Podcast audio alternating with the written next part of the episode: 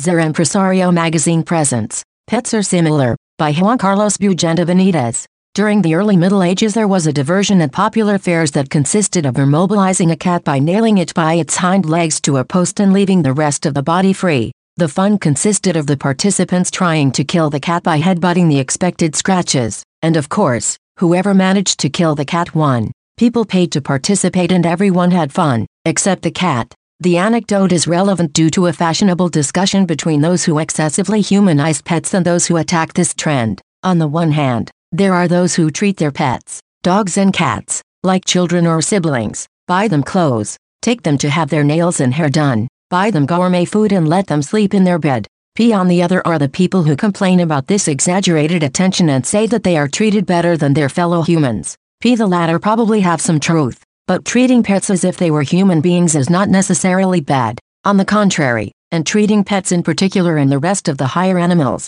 mammals, by attributing to them anthropocentric characteristics does nothing else further that reinforce values such as compassion and empathy towards sentient beings. This is a renaissance trend that has not stopped achieving better treatment not only towards animals, these are the last to benefit, but before that there were all those who received inhuman treatment and who are now protected by the Universal Declaration of Human Rights slavery, labor children, women's vote. I do not believe that treating domestic animals is something intrinsically bad. Perhaps it is exaggerated in some cases, but from the two affirming, as their critics say, that they treat animals better than human beings in need of care, there is a lot of biased information, at worst and ignorance at best. There is no serious study that can prove that people who treat their pets well do the opposite with their peers. On the other hand, if they exist studies, which reveal values such as compassion and empathy in pet owners towards other people, as to be fair, there is no evidence that demonstrate that people who do not agree with the humane treatment of animals necessarily treat their fellow humans badly.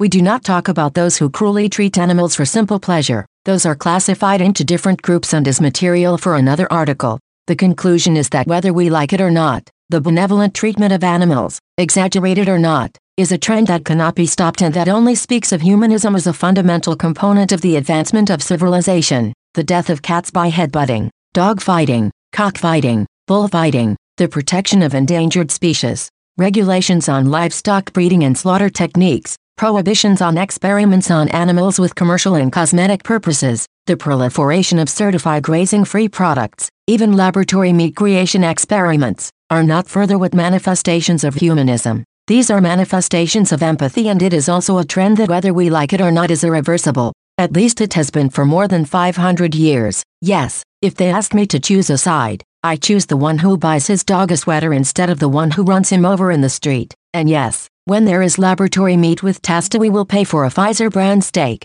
Copyright 2024 Grupo Editorial Ser Empresario. All rights reserved. Any opinion expressed in the various contents of this magazine and or podcast is the responsibility of the person who expresses it and does not necessarily reflect the position of this publishing house.